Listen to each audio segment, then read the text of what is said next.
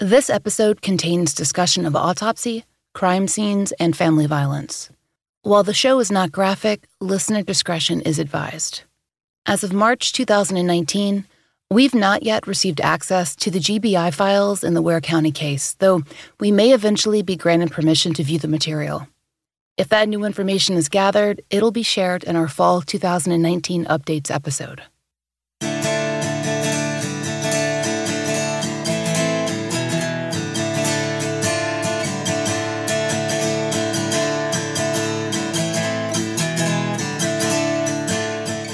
This is The Fall Line.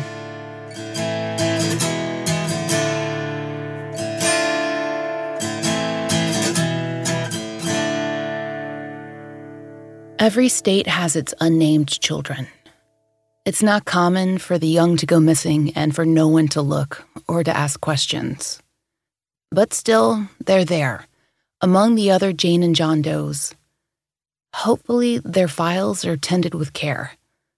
Missing children get age progressions, but when new forensic artwork comes out for an unidentified child, it's a more sophisticated version of that same moment in time, hoping to call up a memory, to find a family who has disappeared and left their small child behind. In Georgia, there are two such cases. The first is a girl who was found in Ware County and who is sometimes known as Christmas Doe. She was found just a few days before the holiday. And then there's Dennis Doe, a boy whose body was discovered in DeKalb County. He was found off Clifton Church Road in an unincorporated subdivision. And we know who gave him the nickname Dennis. The investigators who've sought out every avenue that might lead to his identification. In the interim, they wanted him to have a name. They talk about solving Dennis's case before they retire. Their files on Dennis fill an entire conference table. They've saved everything.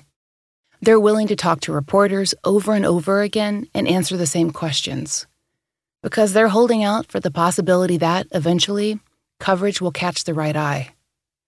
So we have two children, neither showing a clear cause of death. 1988 is not so long ago, and 1999 even less so. Someone out there knows who they are.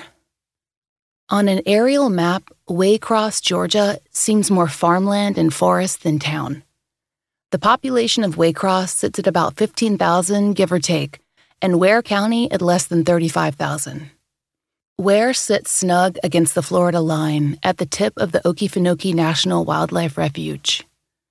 If the Panhandle feels more deep south than the rest of Florida, it's equally true that border cities like Waycross are as much Sunshine State as Peach, maybe even a little more.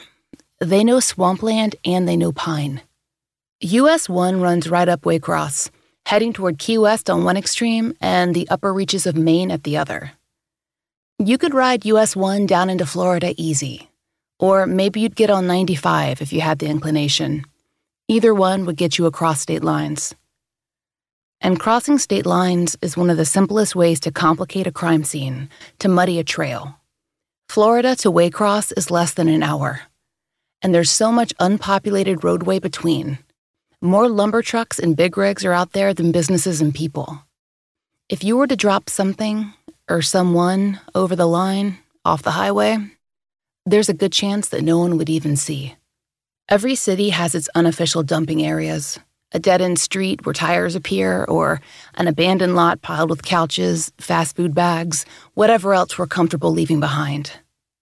On highways and routes and country roads, it's the same, with areas where debris seems to accumulate, maybe a little furniture, old building supplies, or more tires. Always more tires.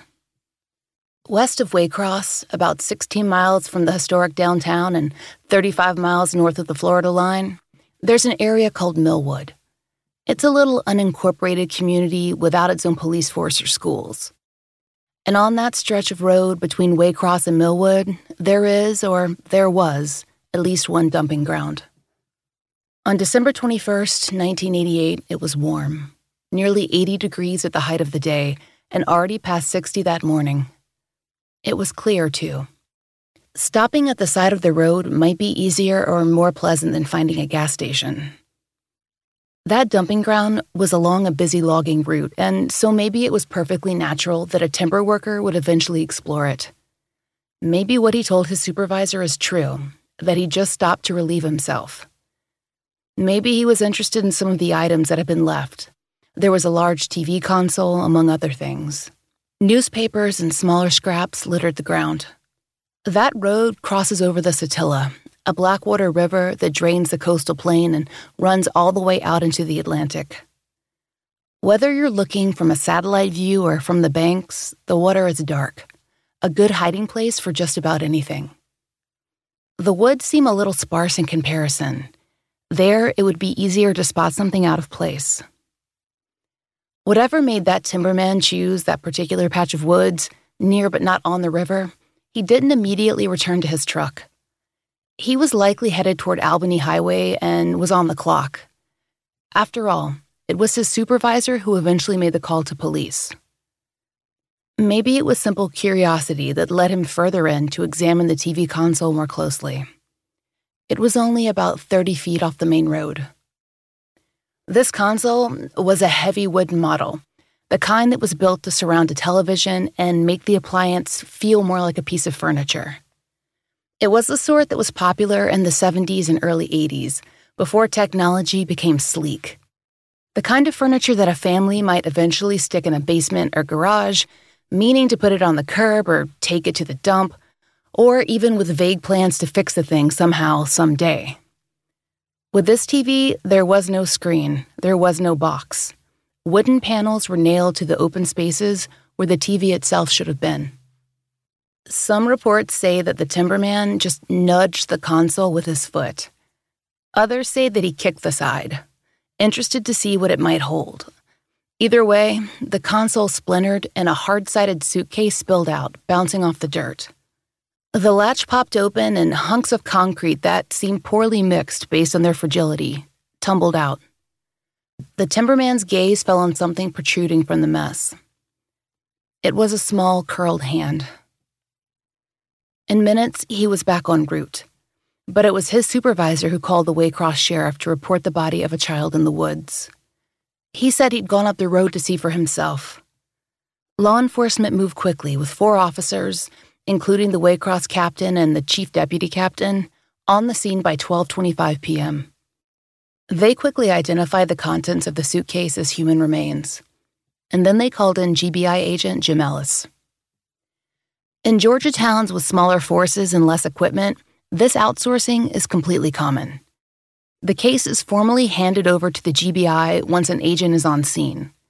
Now, sometimes that handover may happen after an initial investigation has begun, but because Ellis's office was close, he made it to Duncan Bridge Road in enough time to direct the crime scene investigation. Waycross had preserved the scene and then assisted Agent Ellis in his examination. Sometimes our research includes a review of crime scene photos, but as of the date of this recording, we're still waiting to see them. So, our descriptions are based on the initial incident report and our own research, as accurate as we can get, but not perfectly precise. To understand what may have happened to the victim and who might have committed the crime, we have to start at the place we think best, all of the effort that went into hiding her. As best as we can understand, the crime scene was properly processed and treated with all due care. Evidence, including the console, a pillowcase, a washcloth, an Albany newspaper, a few clean diapers found in the dirt, it was all collected and bagged and stored at the sheriff's office until it could be sent to Atlanta for testing. Photos were taken and processed via the GBI. The entire suitcase was packed into a body bag and taken to the Ware morgue en route to Atlanta. Law enforcement wanted to preserve as much evidence as possible, and the concrete was already crumbling. Based on what they could see, the body was that of a child, a black female wearing a diaper, between 1 and 5 years old. After examination, her age range was amended to 2 to 3. She'd been dead for an estimated 1 to 2 months. The girl had been wrapped in a small brown blanket and then placed in a gym bag, which was zipped. The gym bag was then placed in what is repeatedly referred to as a black metal suitcase, which was filled with concrete. The suitcase itself was wrapped in duct tape and shoved inside the TV console, which was then filled with concrete as well. 3/4-inch plywood boards were nailed at either open end. When that timberman had kicked the side, it had broken easily, and the suitcase, duct tape and all, had opened just as quickly. For so much effort to be done with a kick or a nudge seems unlikely, but it's possible. If the concrete was improperly mixed, maybe at home or in haste or without the usual tools, it could contain air pockets, which would weaken it. Trapped moisture would have the same effect. Maybe that would be enough to make the concrete shatter upon impact with the ground. But the duct tape, too? That is harder to imagine. There are too many factors to say whether the timberman was fully truthful. Perhaps he pried that case open, and perhaps he didn't. But the concrete itself is strange. Why fill a suitcase with concrete only to put it inside of something else, which you then also fill with concrete? We've wondered if these events took place at different times. Perhaps the child's killer had tried to sink the suitcase in water first, only to have it resurface, and then had moved on to the TV console. The entire setup was unusual. All the layers, the two separate rounds of concrete. There's something about it that feels like growing desperation. A sense of separating the victim, the crime, as far from the perpetrator as physically possible. Based on the description of the boards nailed to the TV console, which were prefabricated white and not cut and painted by hand, our best guess is that they were the sort nailed over windows of abandoned houses. Concrete, prefab boards, nails, all things a contractor or a builder might have on hand. And the outdated TV console? It would be heavy and awkward to move. In 1988, the most likely option would be a pickup truck. Anyone might have one, but a builder or contractor certainly would. The console itself seems less like a deliberate choice than something chosen because it was on hand or maybe found on the side of the road. This adds up to a crime that occurred at home where supplies on hand were used to cover it up. Former law enforcement told us that there was road construction going on in the area at the time, but we found nothing to indicate that the concrete at the scene would have been used in road work. This little girl, she was a toddler. They thought she'd passed away in October or maybe early November, but the concrete complicated that guess. Whether the console had been at the site the whole time is unknown. She could have been brought from Florida or from closer to home. There was that Albany newspaper on the ground, right next to the clean diapers. And the diapers were grouped together, as a parent might stick in the interior pocket of a car door, just in case. She was dressed in a white pullover with a red polo logo on the left breast, and her hair was done. Reports differ slightly on the details, with NCMEC listing the shirt as long-sleeved and the police report as short-sleeved. Some forensic art recreates the top as a sweater, and some as more of a shirt. The crime scene notes do not mention her hair at all. NCMEC describes her hair as pulled back into a ponytail, but the Doe Network lists her as wearing multiple ponytails clipped with red bows. Early forensic sketches and the forensic clay reconstruction bear that out. Both show the red bows, and when we spoke to the artist who created them, she remembered those hair accessories. The child had pierced ears, but on the bottom, she wore white Long John-style thermal pajama pants. We keep coming back to that detail. There's something in that combination. Had she been halfway ready for bed, had she needed an emergency change and been put into pants that didn't match her outfit, the white top or sweater was hard to keep clean, brand name. The bows in her hair, she wouldn't wear those to bed. The white and red have a holiday feel, like she might have been dressed for December, a family party or church or a picture, maybe just an outing.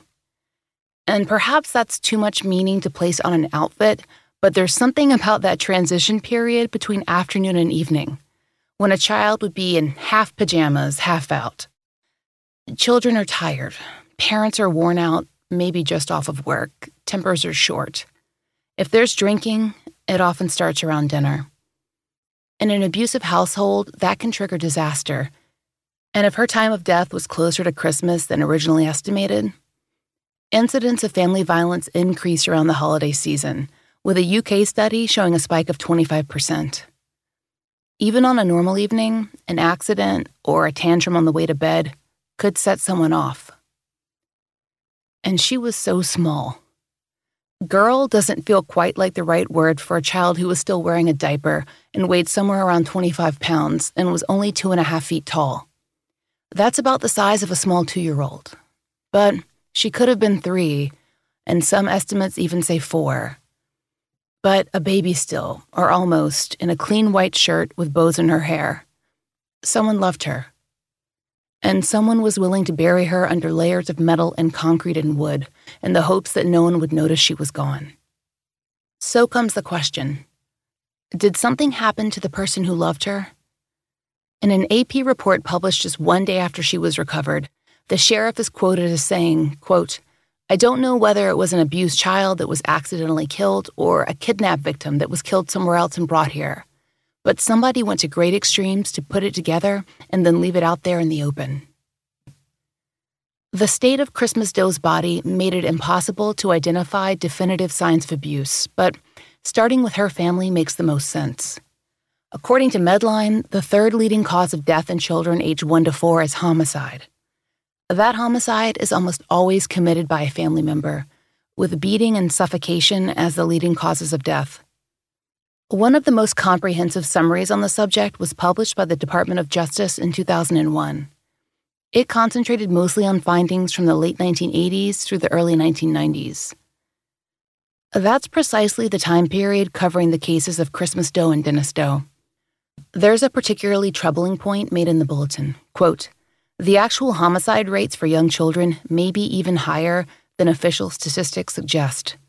The homicides of young children are among the most difficult to document because they so often resemble deaths resulting from accidents or other causes. And SIDS, choking, falls, accidental suffocation are all mentioned as causes of death that might obscure murder." A stranger abduction is possible, but not probable. Parents or guardians would have no obvious reason to fail to report it, and there would be a missing child on the record that matched her description. As of March 2019, no missing persons case has been successfully linked to Christmas Doe. But there are a few missing person cases that come up when she's mentioned. In particular, there's Benita Sanders, who disappeared in Atlantic City, New Jersey in September of 1986. And there's Kimberly Boyd, last seen in Orangeburg, South Carolina, in April of 1987. Both were reported as possible, or even likely, non-familial abductions, but that's where their similarities end. Bonita Sanders was last seen on her own front porch, where she was strapped into a stroller, eating a popsicle, and watching her siblings play. Or that's what her mother told authorities. It was September, and she was only a few days away from her second birthday. Her mother, who was also named Benita, reported that the toddler had been snatched off the porch when no one was looking. Thus, the disappearance was at first considered an abduction. The AP reports that Benita's father, Abdul Salam, was seeking custody of all of his children. He was in jail at the time she was kidnapped and was not considered a suspect. He did raise concerns about his ex-girlfriend, Benita's mother, who he said had abandoned their daughter at a local hospital soon after she was born. And just a month after their daughter's disappearance, Benita's mother boarded a bus to Philadelphia. She carried her newborn son, who was only 2 days old. According to the Delaware Morning News, she left him in the Philadelphia bus terminal and then rode back on another bus to Atlantic City. At the time of Benita's disappearance, the city prosecutor's office declined to comment on the kidnapping, but they did note the case was being actively explored. Benita's mother was their likely person of interest. After all, you always start close to home. Then there comes a lull in coverage 23 years long. But in 2009, the Courier News reported that law enforcement received a credible tip that Bonita was buried in a wooded area a few miles from the family's 1986 residence. Law enforcement apparently believed this information. Though the search went on for 8 days, her body was not recovered. The case remains open, and Benita's family, particularly her sister Tamika, consider their mother to be the only person of interest. Tamika has indicated to several news outlets that she has information which further implicates her mother. And according to the girl's aunt, who was quoted extensively during the 2009 search, baby Benita couldn't walk or talk yet. She could not have wandered off alone. NamUs lists Benita as excluded in the Christmas Doe case. DNA is available in both cases, but whether a comparison has been run, we don't know. We queried the University of Texas Identification Lab to ask about the comparison method, but did not receive a response. But even without DNA, the match doesn't work. The timing is off, and so is the probable time of death. And with a suspect, a good suspect, so close to home, the likelihood is that Benita Sanders is waiting to be found somewhere in the woods of New Jersey.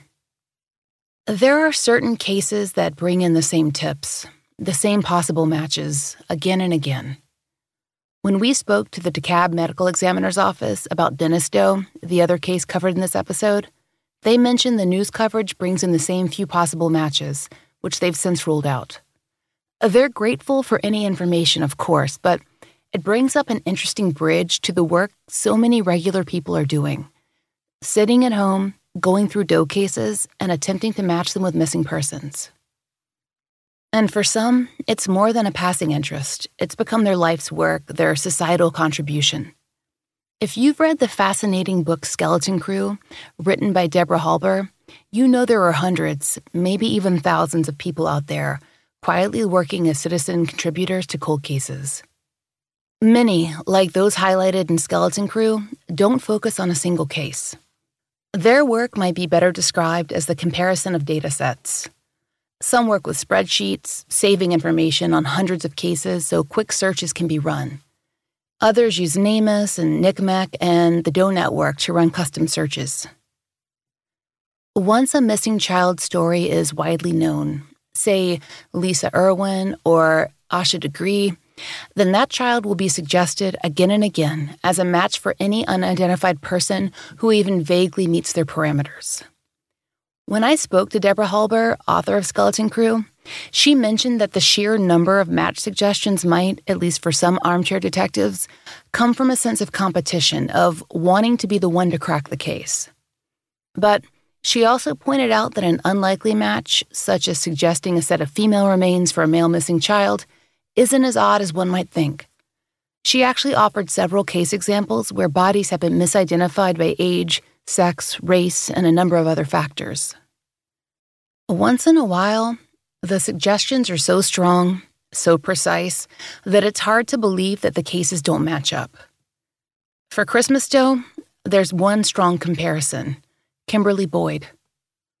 We've wondered about Christmas Doe's mother. And maybe, like Kimberly Boyd's, she disappeared along with her daughter. In 1987, Sarah Boyd, her daughter Kimberly, and her good friend Linda McCord drove from their home in Orangeburg, South Carolina, to a gospel concert in Walterboro, South Carolina. They were in Linda's blue Lincoln, or as newspapers describe it, her husband's car.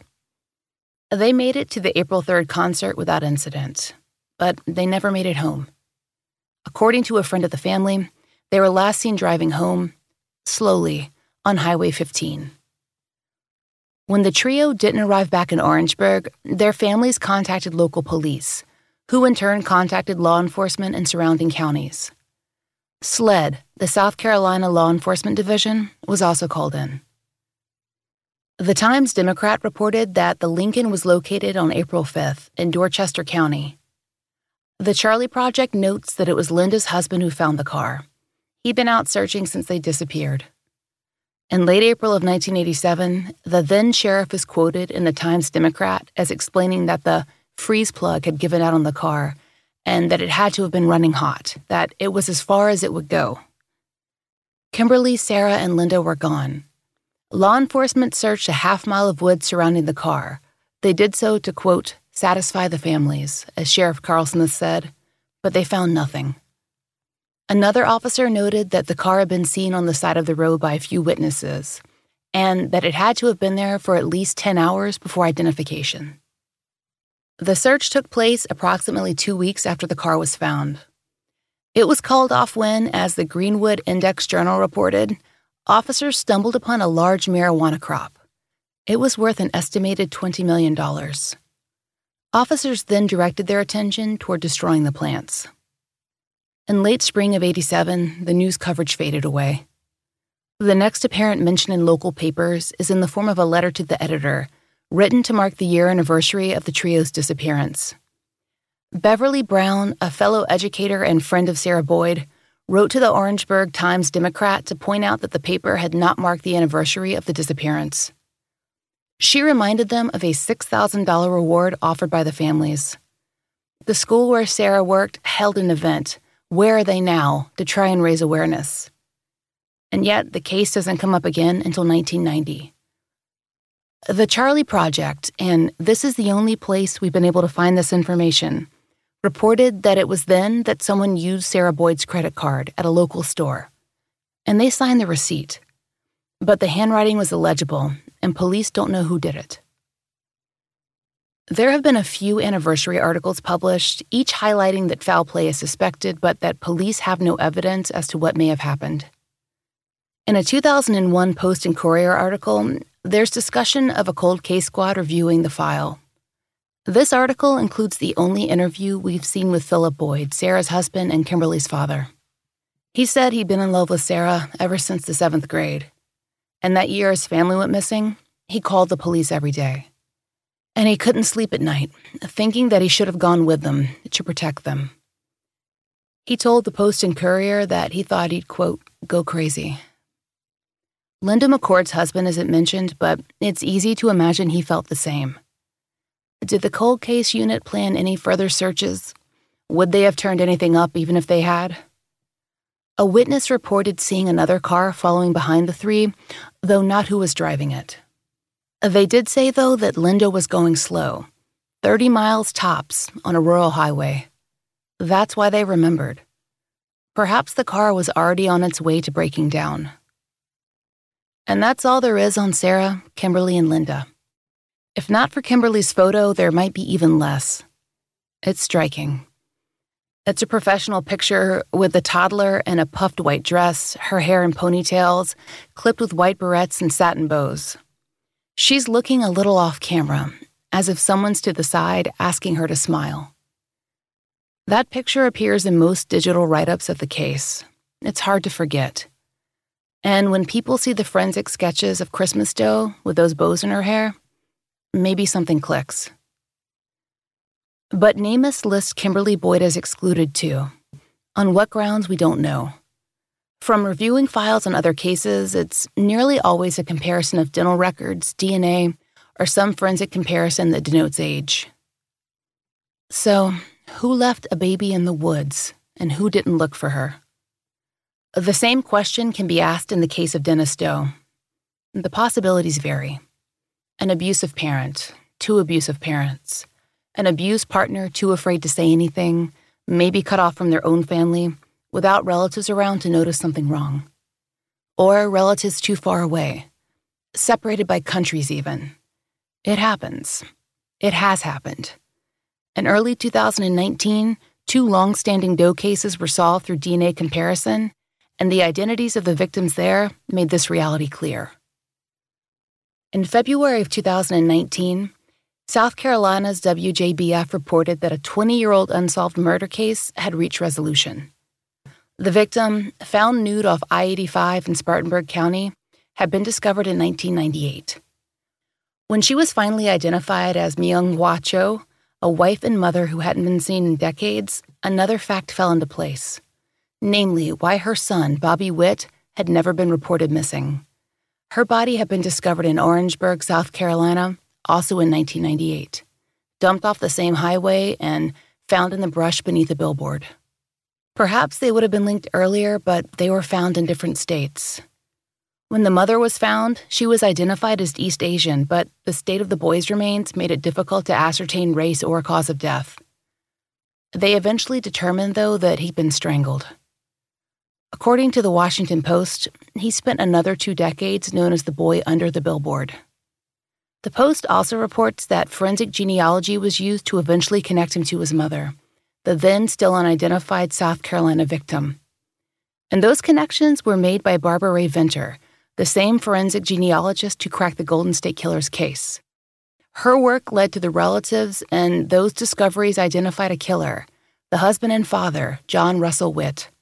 Reporter Diane Diamond notes that police found him in prison in Kentucky.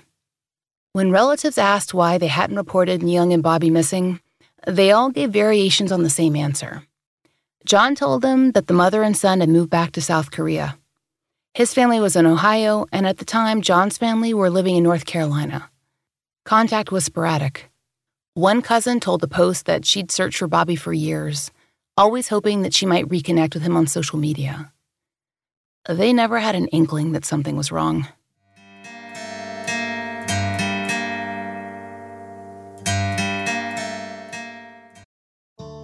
Stress, sleep, recovery, whether we're in the gym or at work, these things shape how we perform. One thing we've both added to our daily routine, and it's helped make a noticeable difference for us, is NuCalm. Brooke told me about her NuCalm experience this week. She's been using it while her baby naps, so for her, the 50-minute reboot session is perfect. It's a little time she can carve out of her day to relax, de-stress, and, well, reboot. By the time the baby's awake, Brooke feels refreshed and ready for the rest of her day, too.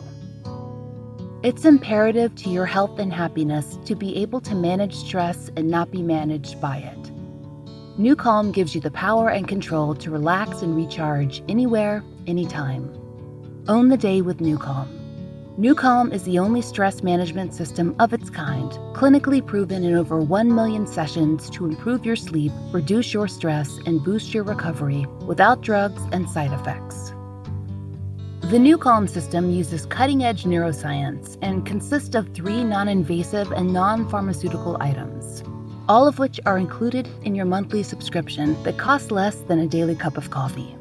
The whole process is easy to use and to work into your daily routine to achieve better sleep, reduction in stress, and boost in recovery. Do what we did. Own the day with NuCalm. We have a special link set up specifically for our listeners. Go to fallnucalm.com and get 50% off your 30-day subscription of NuCalm and their money-back guarantee. That's fall, NUCalm.com. Fall, NUCalm.com.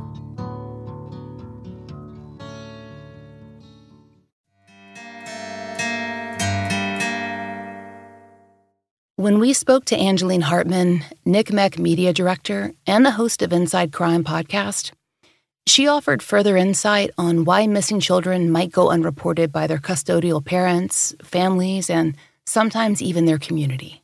Every situation is different, and we've all heard those stories about those horrific, domestic situations where a partner is worried about losing their spouse or their boyfriend or girlfriend, and they do strange things, right? So that happens, more often than we'd like to think about. So that's one reason. Another reason is sometimes that primary caregiver just may not know actually what's going on with this child, may not know all the details, and believes whatever they're being told at that time. And because they're in whatever the romantic situation may be, sometimes they're gullible and they don't ask the questions that need to be asked. So sometimes it's just that simple. Very sad, but we've seen it happen time and time again. When we're talking about extended family, we can't assume that family members communicate all the same, right? So, while lots of families stay in touch and there's lots of ways to stay in touch now, just because people are related doesn't mean that they keep in touch. You may have extended family members who don't know certain details about their relatives, and they don't bother to ask. They're just not involved. So-and-so may be, in another state or across the country. And yes, they're related, and sure, they should ask questions, but they just don't. I think when we're talking about situations where a child is gone from a school situation or suddenly is no longer in a community. And you wonder why people in those school systems or in that community didn't say something. I think what happens is a lot of times teachers, administrators, they are dealing with a lot. They're dealing with a lot of children. They're dealing with a lot of, family situations. And depending on what time of year it is, they may just make assumptions like, oh, this little child did not come back from Christmas break. This little child did not come back from whatever holiday break. So I guess either that they make assumptions like, oh, that family, moved on. That family is now homeschooling this child. That family moved away. Also, there are different custodial situations now. This child may be living, with that parent in a different city. And a lot of times, educators don't want to ask those personal questions because they can be worried about offending somebody, or it's not their business, or whatever the reason is. But we really hope at the National Center, we encourage people to ask those kinds of questions, because if you don't ask those questions, you're not going to get those answers.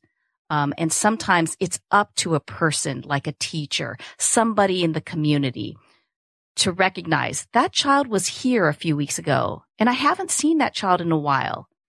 Let me just ask the simple question. And it's okay to be wrong. That's another reason. Sometimes people are worried about being wrong, and so they simply don't ask. When it comes to DeKalb County's Dennis Doe, who was likely between 5 and 7 years old, maybe that's true. Maybe it's as simple as someone not asking. But unlike many other victims we've covered on this show, Dennis Doe received both media and police attention. If a teacher had noticed him missing, you think they would have seen the coverage. There's plenty of news to have gone around. After all, DeKalb isn't a small town. It's a metro Atlanta county, and Dennis was found inside the perimeter of I-285. That's a distinction that means to Atlantans he was ITP, in the city, when he was found. But perhaps there's a simpler explanation as to why no teacher contacted police. Maybe Dennis wasn't in school. When we spoke with officials at the DeKalb Medical Examiner's Office, it occurred to us that he might not have had a teacher. Though Georgia's lottery-funded pre-K program was up and running in 1997, children were not required to attend. And Dennis could have been born after the cutoff date to attend kindergarten in the fall of 1998. The school system might not have known he existed. But that still leaves family, friends, and neighbors. He was a well-cared-for child. Dennis was thin, but he was nourished, and he wore new clothing and Timberland boots that had only been on the market for a few months. In fact, they were only sold in a few test market stores in Atlanta. He was dressed warmly for the weather, assuming the estimated time of death is correct, the late fall of 1998.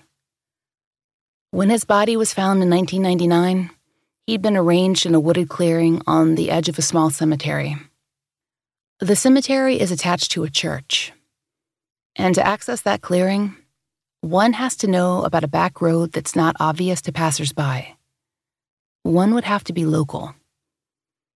And yet, no one came forward to claim him. Angeline Hartmann remembers.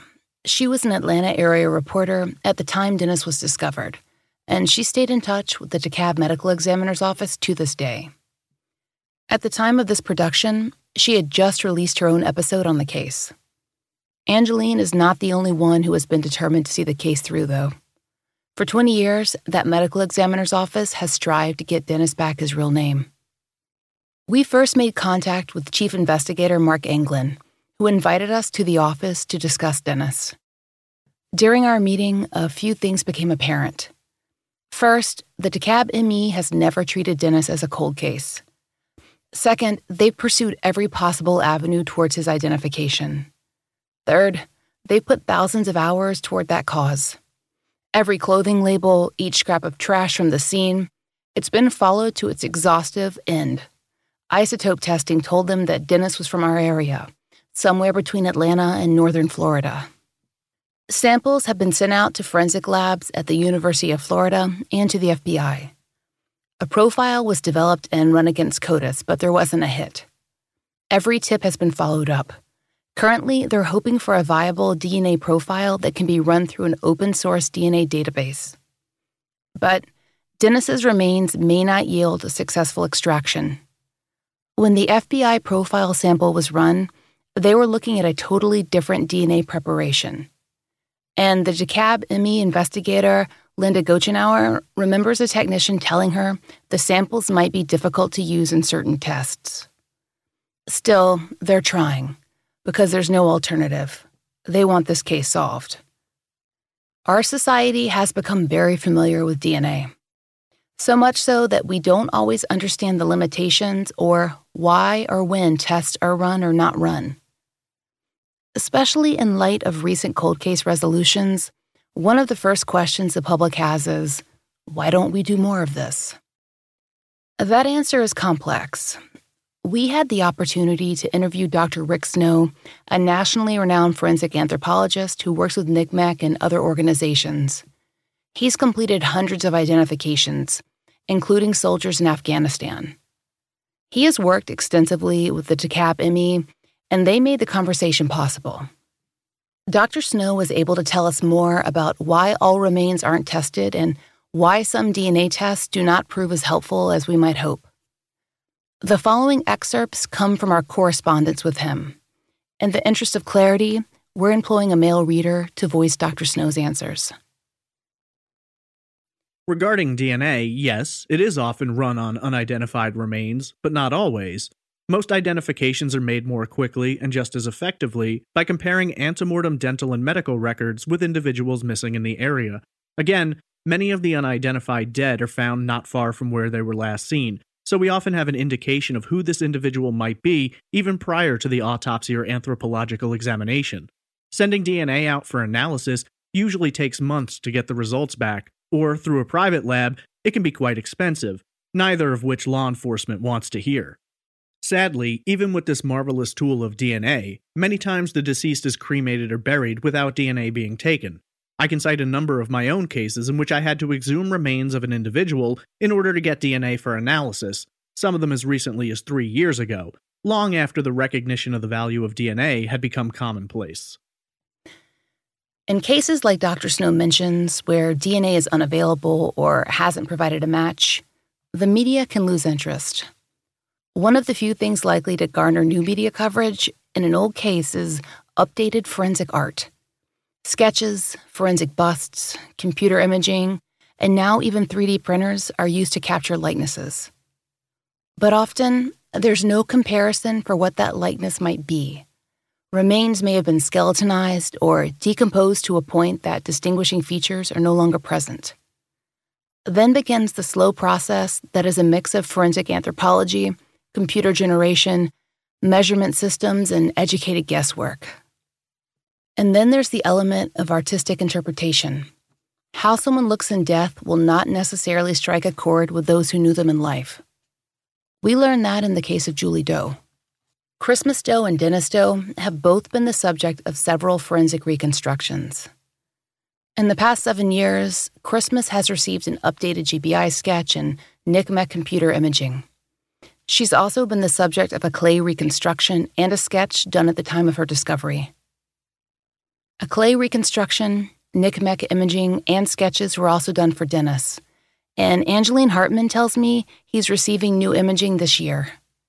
After all, it's been 20 years since he was found. NCMEC marks these anniversaries with a press push. The FBI has helped Dennis's case in one remarkable way. They've provided a forensic bust that was made with a 3D printer and with precise measurements based on his skeleton, the average tissue depth, and estimated size of features. The result is hauntingly lifelike, a perfect replica of a living, breathing child. On our second visit to the DeKalb ME, we sat down with Linda to go through dozens of boxes of files and photos. She also brought out the bust so we could see it. His hair, the shape of his eyes, the curve of his jaw and cheeks. It was as if we'd caught sight of a little boy who'd chosen that moment to hold perfectly still. I can still picture him. He's African American with slightly crooked teeth. He'd already lost a few of the baby ones. He's not quite smiling, paused on the edge of something. Maybe a story, maybe laughter.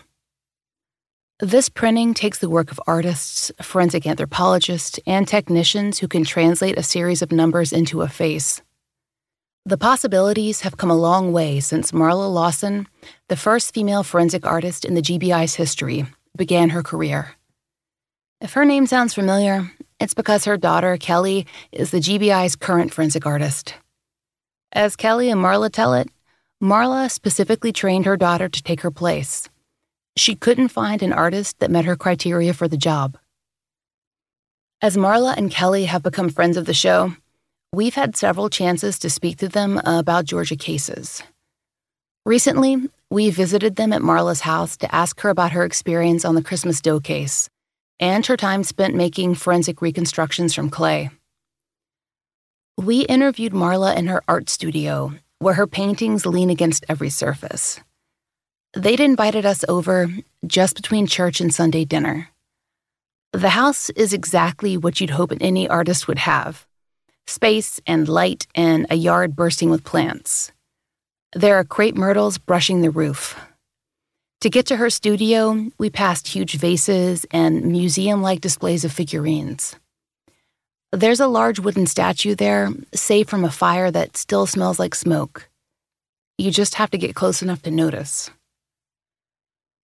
Marla Lawson appreciates beauty. Maybe it's why she and Kelly draw such lovely pictures of Georgia's missing and unidentified. As in the case of Julie Doe, a lifelike, peaceful forensic rendering can cause the eyes to linger. Sometimes those few extra seconds count. That's all it takes to get an identification. We asked Marla to talk us through her reconstruction process. After all, she's the artist who completed Christmas Does. She was working in the field long before any of the technology we now take for granted entered the equation. She said that on an average case, she'd receive remains, a skull or parts of a skull, and have to use a combination of experience, artistic skill, and understanding of human anatomy to imagine the person it had once been. She discussed some of the indications of race and sex and age she'd learned to spot, then moved on to explaining how she actually crafted her reconstructions. For years, she actually searched through art supply stores and hardware supply stores to get what she needed.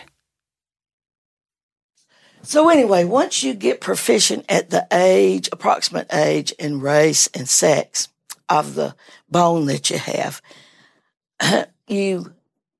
Now, what I did was I went to Home Depot and I assembled some little stands with plumber's pipes on them that you could just sit your skull on in front of you. And now they have all sorts of nice things to do. But I'm just like the kind of person who just uses what I got. So I just use my little stands that I make, and I actually photograph the skull and put it on its little stand.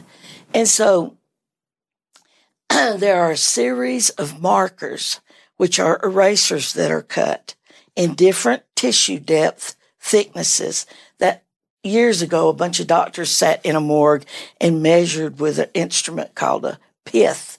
They would insert up underneath the flesh and of cadavers and give you race and sex, not sex so much, but actual race and maybe a little bit of age, too, with that. But now they have all sorts of wonderful things like CAT scans and all sorts of machines that'll get up under there and give you the tissue depth thickness. But anyway, you cut your little erasers off and you glue them on the different landmarks of the face that were measured, and that really gives you an overall shape of the face, size, of maybe how big the cheeks are. But what I find with those erasers is that a lot of times when you get through, they all look like just a square head or a round funny shaped head. So what I like to do is go by the musculature also. Now that is a method that they use in England called the Manchester method that they developed, and you can like put different muscles up underneath all that flesh or clay that you're going to put on it. And it must have been 6 months. I was doing these things, and I said, you know, I just hate the clay. I said, I just really hate this clay, because you could touch the reconstruction and it would just leave a hole or a dent. I said, I just got to come up with something better than this. So I went to the store, and I started using this product called Creative Paper Clay, and it air dries, and you just like smooth it where you want it with a paintbrush, which most artists are proficient with. And you can overlay the markers and stuff, and at least when you get through using the stuff, you can paint it, and it looks pretty, and it's, once you sand it just a little, it gets smooth, but most of the time you can make up for the little bumps and bulgy places with the camera, and if you're good with the camera, you can take just the right photograph, and it will fix that part of it for you. So you get your tissue on it, but really, if you hold up the skull, you could just about see what it's going to look like before you ever get started.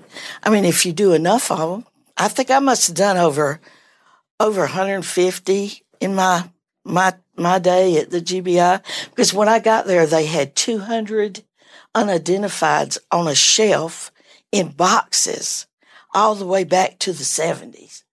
And, you know, that's just not right. Nobody stops to think that what is in the box is actually more than a skeleton. It is somebody's love, somebody's heart, somebody's baby, somebody's wife, somebody's husband, you know, and they never get over the fact that the person didn't come back. And that would drive me nuts, if that happened to me. Maybe that's what keeps us all coming back to these cases, knowing or fearing what we'd feel if that child was ours. It's true for Dennis's case. He isn't the only child that Cab and me has handled, not by a long shot. But though it's been 20 years, Dennis's investigation has not been shelved. Though they've never stopped, there are some missing parts to the equation. They don't have a cause of death for Dennis. And there's one striking element of his autopsy report that hints at a possibility. He had cold medicine in his system. Specifically, toxicology showed a combination common in many over-the-counter treatments like NyQuil or Tylenol cold and flu. Dennis may have been sick, sicker than his caregivers realized, and died of an illness. Maybe he'd been given the medicine to help keep him quiet, or so a parent could leave the home or work, or any 100 scenarios. Maybe he'd had a reaction. DeKalb County can't say. But they do stress how carefully Dennis was placed, near a church, near a cemetery, how well he was dressed in clothes that seemed nearly new. Whoever put him there likely felt sorrow over his death and expected he'd be found. They couldn't have known that it would take months. By the time he was discovered, his body was partially skeletonized. But he had not been hidden like Christmas Doe or covered up like a secret, his body ill-treated or stuffed into a suitcase. He had been placed on what could be viewed as holy ground. His new Timberland boots were double-knotted by someone who wanted them to stay on. But who and why? It's unlikely that he was in the foster system. Records would have been kept. If he had extended family, they likely lived far away or were not on speaking terms with his parents or guardians. It's always possible that an entire family knew and kept a secret, but for 20 years, and without the neighbors finding out. One tip did come in about a father and son staying at a local motel, but they were gone by the time authorities followed up. Then there were some rumors about a local family full of many children, who mostly kept indoors and had a suspicious father. But nothing ever panned out. It's likely, though, that Dennis had at least some connection to that area, maybe even to the cemetery itself and those who are buried in it. DeKalb County followed up with the local schools, and they found out about a few students who'd failed to return after Christmas vacation. One by one, they tracked the children down, finding them in new apartments or living situations or even states. They spent a long time searching for a particular child who very closely matched the description of Dennis. He was eventually found safe, though, and then the leads ran dry. Since Dennis's discovery, a number of possible matches have been suggested and excluded. DeKalb ME office told us they received those tips many times over. So in the interest of furthering the case, here are the official exclusions.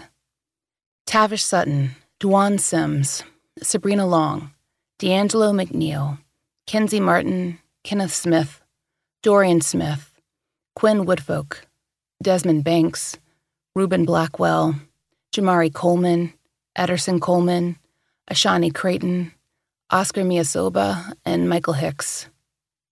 Some were excluded on race, DNA profiles, dental records, or sex. Others don't match the timeline of the case. By far, the most popular comparison suggestions have been Tavish Sutton, the baby abducted from Grady Hospital in '93, and Dwan Sims. You can learn more about Tavish's case in our third season, which covers the Grady Memorial kidnappings. Dwan Sims, who went missing in Michigan, might be an unlikely match to a boy found in Atlanta, Georgia. And the isotope testing proves this out. But perhaps it's the mystery around Dwan's case that makes the match so enduring. So many people want him found. 4-year-old Dwan allegedly disappeared on December 11, 1994, from the Wonderland Mall in Livonia, Michigan. His mother claims that he vanished on a trip to Target, but a 2009 Michigan News article states that police doubt her story. Dwan's mother, Dwana Jackson, was never charged in his disappearance, but then Livonia Sergeant Shelley Holloway is quoted as saying, quote, "We're pretty confident that Dwan never made it to that mall." In fact, the Detroit Free Press reported in 1996 that though Dwana appeared on that mall security tape, her son was not with her. An earlier Free Press article notes that Dwana had failed 2 polygraphs, though we've come to accept that those are weak support of guilt or innocence. Within days of Dwan's disappearance, over 200 tips had come in, and officers searched a local park. They'd search another park in 1999, this time with a full excavation. Neither effort resulted in any sign of Dwan. The first suggestion that Dwan be compared to Dennis came in 2003. And then DNA from Dwan's mother and father ruled out that match. Since then, the tips have slowed down. The last time Dennis was featured in the local Atlanta news, DeKalb didn't receive a single call. Dennis was somewhere between 5 and 7 years old, though we think he was on the younger end of that range. He was approximately 4 feet tall and likely weighed around 50 pounds. He had black hair and wore red denim pants, a mixed pattern hoodie made of blue thermal and plaid material, and size 11 boots. That's the average size worn by 5-year-old boys. The shoes were only sold in a few stores during their limited release. One of those stores you may have heard of. You may even remember being there. Walters, a shoe store in downtown Atlanta. It's a landmark. Though DeKalb went through the purchase records of the stores that received the shoes and tracked down the possible sources of the rest of his clothing, nothing has come of that information. Not yet. But maybe you remember his shoes or his outfit or a little boy who might have lived near Clifton Church Road in DeKalb County. If you have any information that will give Dennis back his name, please call the DeKalb County Medical Examiner at 404-508-3500. We gave the Ware County Jane Doe, also known as Christmas Doe, stats at the top of the show. A girl of 2 or 3, with ponytails and bows in her hair, dressed in a white polo top and thermal pants. Marla Lawson, who drew and sculpted, remembers all of those details. Like the staff at DeKalb County with Dennis, she can't forget them. You know, who could do it? Who could do that? And you know it's a homicide because they went to all that trouble to hide it. And so then that makes you think, is the mother's probably dead too. Where's the mother? I mean, it just kills you. Just broke my heart. A little tiny diaper was on it. And I just wanted to scream. Then I started to get angry. It's a baby. And if you're a mother, hurts your feelings, really hurts your feelings. You have to think about the case, too, you know. Who could do such a thing? If you have any information on the identity of or the case of the Ware County Jane Doe, please contact the GBI tip line at 1-800-597-8477 or the Ware County Sheriff at 912-287-4326. If you'd like to hear more on the case of DeJuan Sims, the incredibly talented Nina Instead covered his case on Episode 5 of Already Gone. Thanks to Stephen Pacheco of Trace Evidence for voicing Dr. Snow's letter, and to content advisors Liv Fallon, Brandy Williams, and Winter Wheeler. Research assistants are Haley Gray and Kim Fritz. Next time, we begin the case of the Jenkins County Jane Doe, the most complicated research journey we've undertaken. We hope you'll join us then.